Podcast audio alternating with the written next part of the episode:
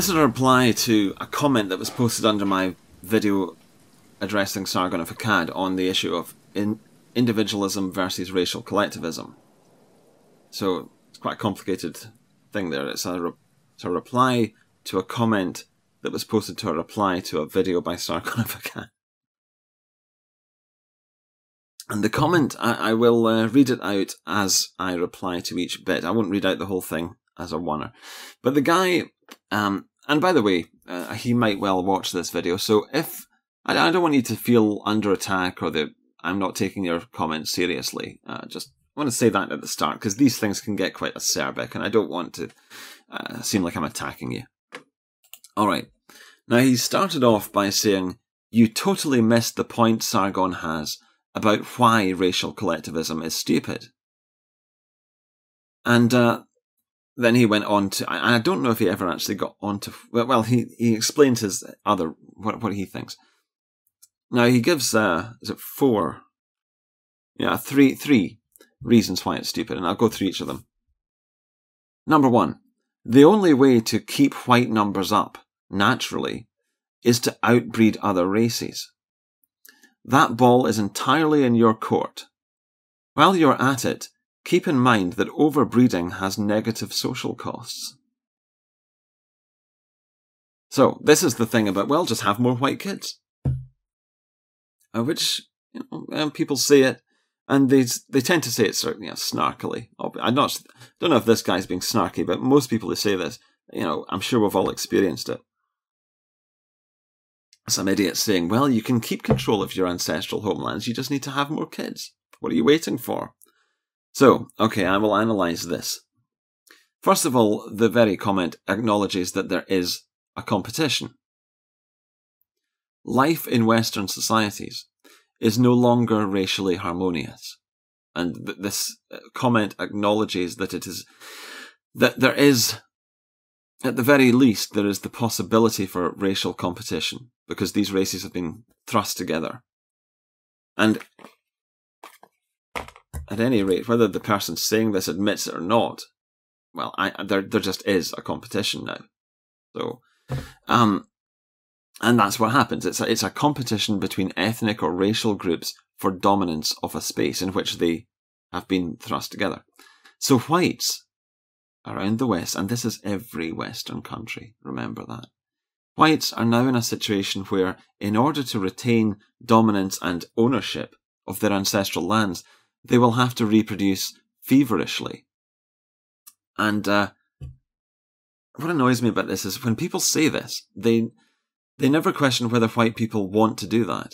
You know, whether because we're not talking about two kids each, we're talking about three or even four kids, and for a lot of people, a lot of people didn't have any plans to have four kids or even three kids.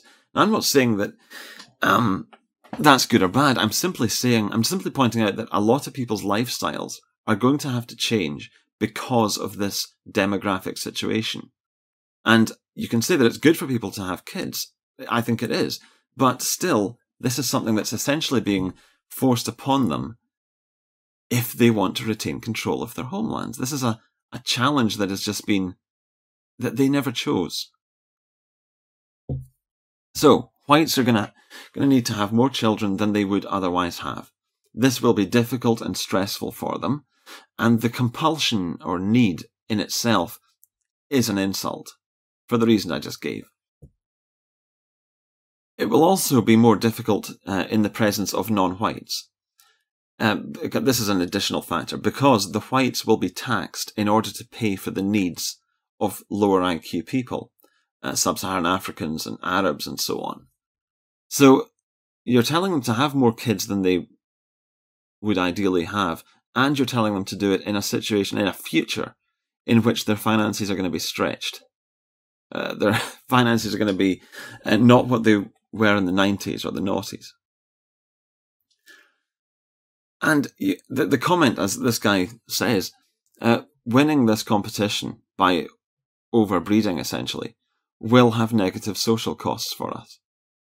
So if we choose to take this, uh, if we choose to compete, it's going to have low uh, negative social costs for us. I mean, we'll retain, we might retain control of our homelands, but in the meantime, we're going to deal with these other social costs. Um, and we'll have to contend with the negative problems that arise from the other groups, the other ethnic groups, trying to outbreed us at the same time, which they will be doing, and I think they already are doing. And namely, even more low IQ kids, because once this competition heats up, and and these other ethnic groups realize, okay, this is a numbers game now. We've got to have more kids. They are going to have more kids, and they will have more kids more um, carelessly than we will. And then, as I say, so we are going to have to pay for that in in every way, not just financially. And at the same time, we're going to have to maintain this pretense, this facade that there is not a demographic competition going on. And again, that will be, that in itself would be stressful. It's going to be another, an intensification of the lie of multiracialism.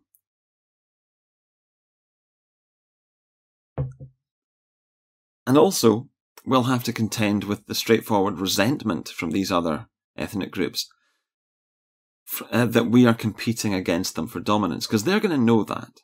This is a thing.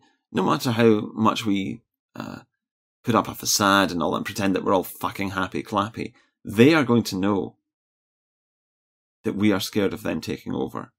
They are going to know that we are trying to prevent them from taking over, from gaining dominance. And so they're going to hate us even more than they already do. so, the other thing that I want to add to this is the native whites of every Western country were never asked if they wanted this challenge. And whenever they were polled on the matter, they voted against it. So this very complex, stressful, and difficult challenge, it has been forced on them, and it is the only way that they will retain ownership of their homelands. And it was the only way that they will maintain the culture or the dominant culture of their homelands. I mean, this you know, demographics is destiny. it's uh, it's a cliche now, but what this translates to in real life is it's going to be fucking difficult. It's going to be really difficult. So when people say, well, you just need to have more kids, know, leaving aside that that means not having the lifestyle that a lot of people wanted to have, you know, that they're being compelled to do something else, just leaving that aside, just look at all these uh, burdens that are being placed on us. And this is all because our governments did something that we never, ever wanted them to do. So when people snarkily say, well, you're just going to have more kids, it's, it's such an insult. And you know, th- this is coming from someone who thinks it's good for people to have kids. I mean, I think that kids, parenthood and, that, it, that kind of thing is not something to be resented or resisted. It's a good thing. I think it's probably part of becoming a full person. But nonetheless, I don't like that it is being soured in this way. It's like we've got to do this because if we don't, we're going to lose everything. So, number two, this was his other, uh, his second reason why racial collectivism is. And by the way, that first thing is supposedly a reason why racial collectivism is stupid. I guess uh, what he's saying there is that, well, if the only way to keep white numbers up is to outbreed other races, and doing so will have negative social costs, then that's a reason why racial collectivism is stupid. I don't even think that follows logically, actually. Um, but well, I'll just move on. I, I could analyze that, but what's the point? So his second reason why racial collectivism is stupid. You cannot segregate. You cannot regulate other people's reproduction. You cannot take rights from some or give special rights to others. Any attempts to do any of these things will lead to war and bloodshed. That isn't a threat, it's just reality. First of all, I would say you can segregate people. Uh, you can regulate other people's reproduction, or at least incentivize their non reproduction. You can incentivize them to get sterilized or whatever. And also, you can take rights away from some people, and you can give special rights to other people. So I, I, just think, you know, you can do whatever you want. It's just a matter of having the will being there to do these things. Right now, these things do strike us as preposterous because they're so out of keeping with the egalitarian culture that has developed over the last few decades. But that in no way means that they're impossible. At all. So I, don't think there's a need for this kind of fatalism or you know locking us into certainties that I just don't think are there. Now, the guy says that doing any of these things, segregating, uh, regulating people's reproduction, taking rights away from them, or giving special rights to other people. And by the way, just on that note, why shouldn't the natives of a country have special rights in that country? Why the fuck not? Is that not just crazy? I mean, why would you, do you not have special rights within your own home that other people, that visitors and guests don't have in your home? Of course you do. it's a silly thing to say. Anyway, he says that doing any of these things would lead to war and bloodshed. Now, I agree that this probably is the reality because realistically, they know, as in the other ethnic groups, they know that this is a, a battle for dominance. And so they'll know, and I think they're hyper sensitive. They'll, they'll know when white people take any moves to ensure their own sovereignty, their own uh, continued sovereignty. And they will react aggressively. And but then this is not white people's fault. This is a. It's like saying that that will happen, therefore you shouldn't do this thing. It is kind of cowardly. Uh, sometimes it is necessary to do something knowing that there will be bad short term consequences. But I, you know, I, I do accept that it, it would not be pretty. But the fact is, our elites, as in governments, academics, the media, have put us in a position where our only options for group survival, and dominance means survival. You know, uh, you can survive as a nomadic, hated minority in your ancestral homeland, but why would you want to? And the reason we want dominance is so that we continue to exist, so that we survive. And, of course, maintain ownership of our homelands. But the fact is that our elites have put us in a position where our, only options for retaining these things and surviving long term are things that will lead to war and bloodshed. And that's not our fault. We've been put in this position. The only way we can survive is to do things that will lead to bloodshed. Is that our fault? And is it our fault? Are we bad people if we then choose to do, to do those things? I mean, it's a mark of how luxuried we are that we even have these moral quandaries. You know, our ancestors would have thought, okay, yeah, it's not going to be pretty, but there's no question about not doing it. We have to do it. But we are so squeamish now, we think, oh gosh, you see, it might not be pretty. It might not be easy. There might be bloodshed. There might be war. Well, this is just the reality of group dynamics, not just humans, uh, all mammals, all animals. This is what it's like. And this is why we had nations in the first place, and it's why we had, it's why we were separated in the first place. One of the reasons. It's precisely because good fences make good neighbours and simplify things so, so much and keep people safe. Oh, well, it's not our fault that these, this, these securities were dissolved. Anyway, I'll move on to his third reason why racial collectivism is. St- and by the way, what he's saying there essentially is that racial collectivism is stupid because the only way to uh, have a an ethno state in 2017, uh, well, would require violence from. And by the way, I think it would be violence main, mainly from the state. I, I'm not talking about vigilantes or going out and beating up someone. I mean, that's just, I think that's ridiculous, and I don't think it would work. I think in the end, this is going to be from the state uh, because they're going to realize that it's the, it's the only way that they will save themselves. But anyway, uh, so what he's saying is that because it would be ugly, uh, that means that the, the creed which would justify this, these ugly goings on, is a stupid creed. And again, that doesn't logically follow. Anyway, I'll move on to his third reason why racial collectivism is stupid. Any group which is based on an inborn and therefore uncontrollable trait is necessarily limited to people with that trait. Yes, that's by definition, yeah. This means you, as an ethnostatist, cannot govern unless you live somewhere with an extreme racial homogeneity, like Japan. The flip side of this, of course, is the danger of any minorities present seeing themselves as second class citizens. So, should you enact ethnostatism in some way, the minorities present will feel like second class citizens, which will lead to resentment and so on. Now, what I would say to this is first of all, we had extreme racial homogeneity.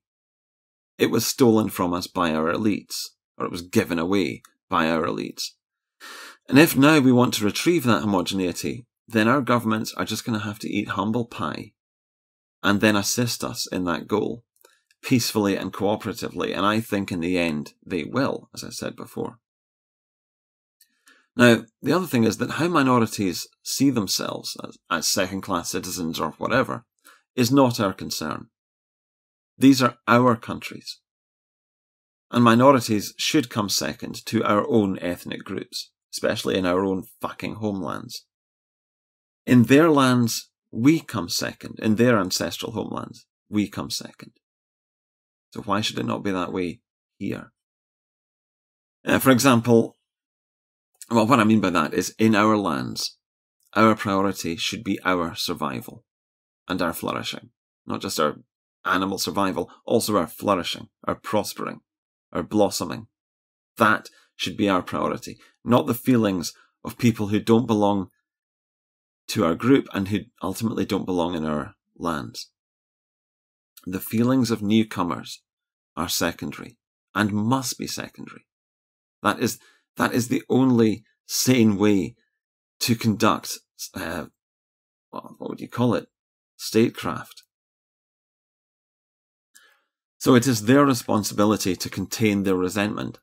Because, for example, if I were living in India and I had been living there for 40 years, and then one day the Indian government decided that India was going to become a, a racially exclusive state, I would leave. I would just leave, and I would be sad about it because I'd be, I'd have become attached to the place, no doubt. But I would understand and accept the decision and the new situation. And uh, the fact is that the Indians would have the right to their homeland and to have dominion over it and I would accept that. So I don't understand why non-whites will not accept that uh, regarding our homelands. I think they will, um, but there will it will have to be made clear to them that this really is the case. This we really mean this. We're not just uh, this is not Britpop from the nineties. So then the guy, uh, to move on, the guy then said, uh, here is this, and this was his conclusion. Here is the solution that you idiots keep ignoring from people like me and Sargon. Strengthen, and this, I'll just read it. Strengthen human rights to the point that they're unassailable and race will not matter. And he doesn't explain why that's the case, but he, he just goes on. Worry about your values and culture, not your skin colour. Because no matter what you or I do, assuming we don't all kill ourselves first, four centuries from now, 90% of the species, the human race, will look like Polynesians. And the remaining 10% will, so basically, we're all going to get race mix anyway. It's all going to be chocolate, uh, the chocolate soup of the future.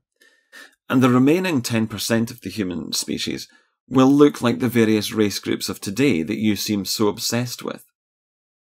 they'll be called throwbacks and probably be seen as slightly more desirable just because they're a little exotic.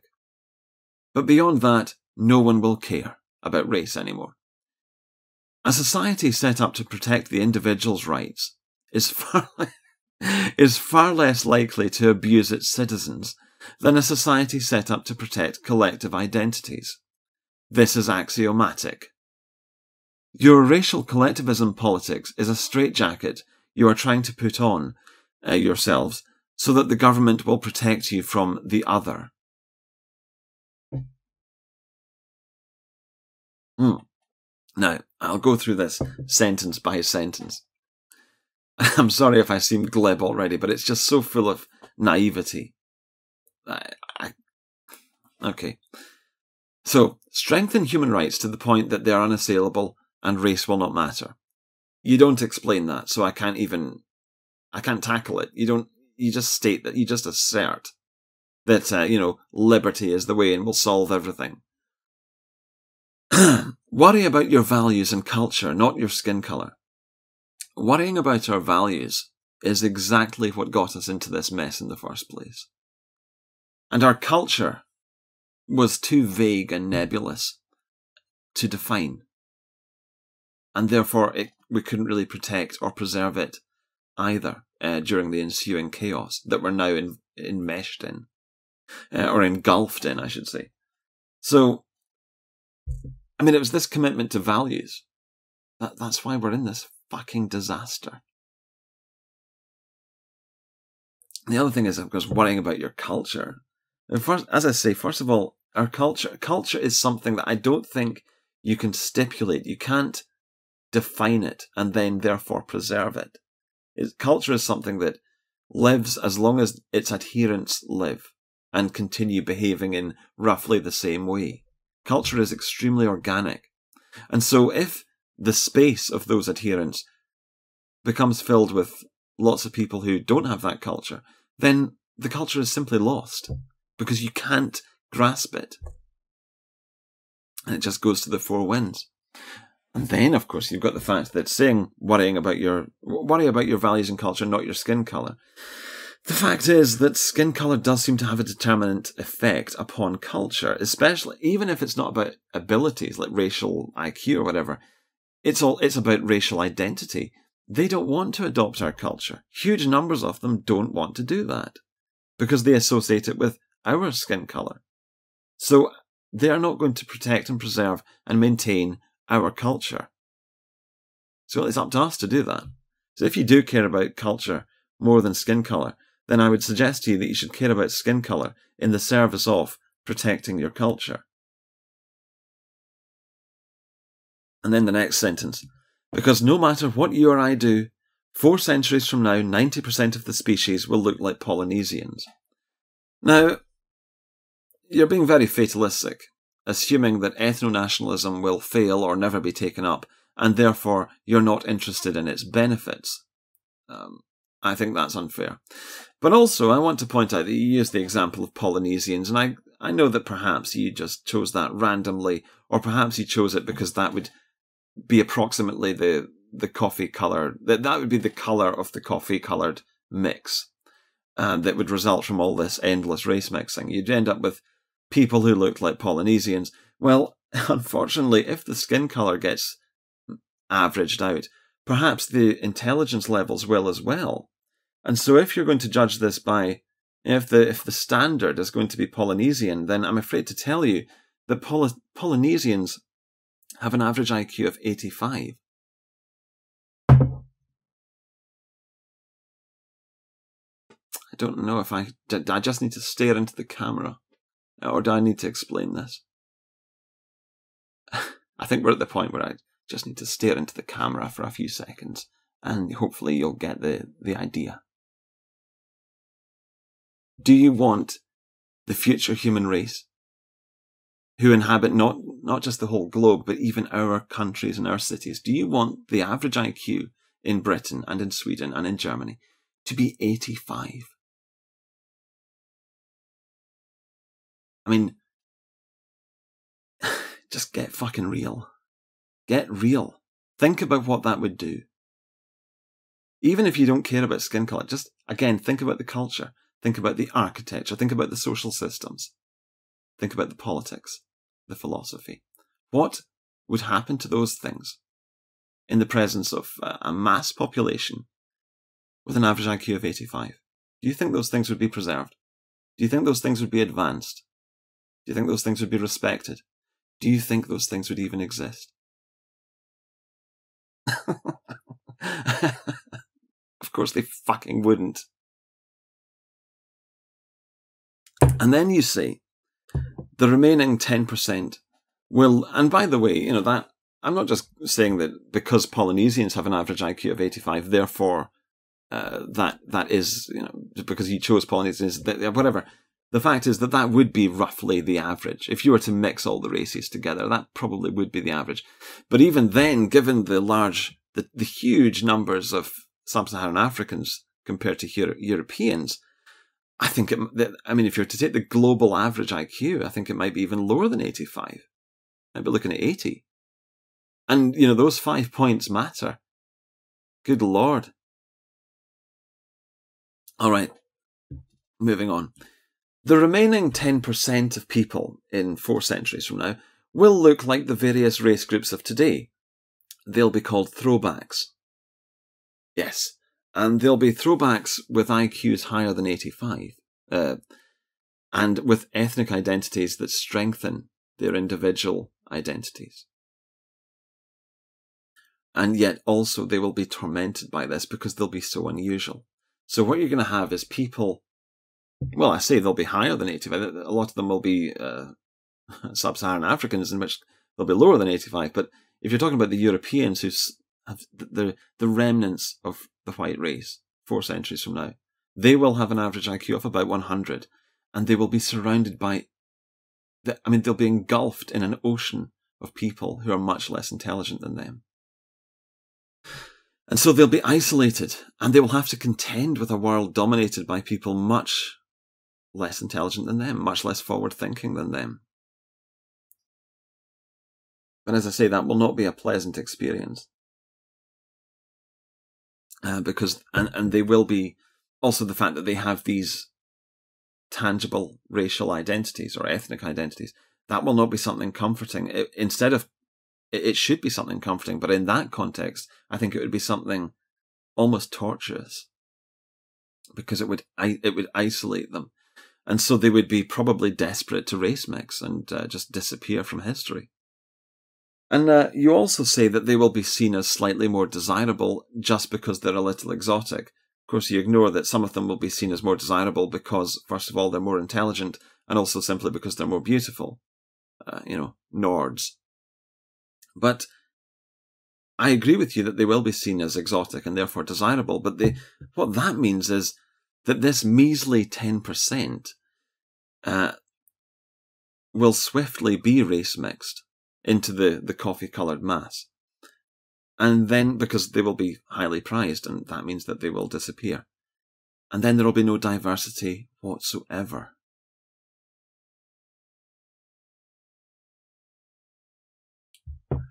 And then you move on and say a society set up to protect the individual's rights is far less likely to abuse its citizens than a society set up to protect collective identities. This is axiomatic.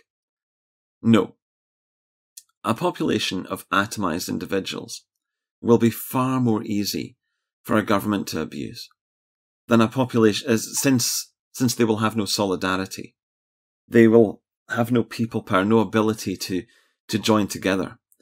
Their identity will be entirely an artifact of consumer choices. That's the only thing they'll have to identify, to forge themselves by. Uh, and consumer fashions can be directed, shifted by the elites, whichever way they want. So you're leaving people incredibly vulnerable to abuse, both at the cultural and the governmental level and the social level. And then you go on, your racial collectivism politics is a straitjacket that you're trying to put on yourselves so that the government will protect you from the other. And uh, my first thought when I read that was that that's just psychobabble. Um, but it's psychobabble which also ignores the reality of ethnocentric conflict. Uh, the fact is, the other, as you put it, is not going to wait to be race mixed along with us into a characterless mass. That's not going to happen. And even if they miraculously did do that, your statement also ignores the duty that we have as white people.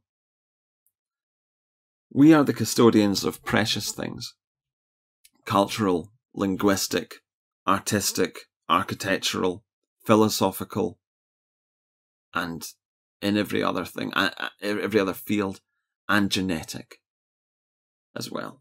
These are precious things that have survived hell and high water because our ancestors protected them. And it is our duty in the present day to protect that legacy, to protect these precious things, which includes the genetic elements that enable us to, that, that define us. Now, in conclusion, you might be more attached to the the fruits of the white race, you know, liberty and all that, that kind of. I'm guessing that's what you primarily value. So you might not be attached to the white race themselves emotionally, but I think you do value the, the products of the white race. And so what I would say to you is you should look, before you approve of this coffee coloured future, you should look to the other races of the world and ask yourself what emotional attachment they will have to the fruits of the white race. Because that is the future you're inviting. And the answer is they will not have any emotional attachment to it whatsoever. The vast majority of them will not be merely ambivalent towards these, these things. They will despise them because they are better than what their own peoples have created. This is the resentment. And you see it every day. And also, let's assume that that is an overreaction. I'm being paranoid and fear mongering. you're still saying that we should take the chance. You're still saying that we should give what has been bequeathed to us away to anyone on the off chance that they'll look after it. And you're doing that with no evidence at all that they will look after it. So, as I say, even if you're not a racial, uh, even if you're not attached, let's just put it that way, to the white race, as a as a concept, as an entity. You clearly are attached to the. Uh, you clearly do admire and enjoy uh, the culture, the politics, the philosophy that they have produced. So, think about what it will take to look after that. Think about how bad it could get if you don't do that. I'll leave it at that. Thanks for watching.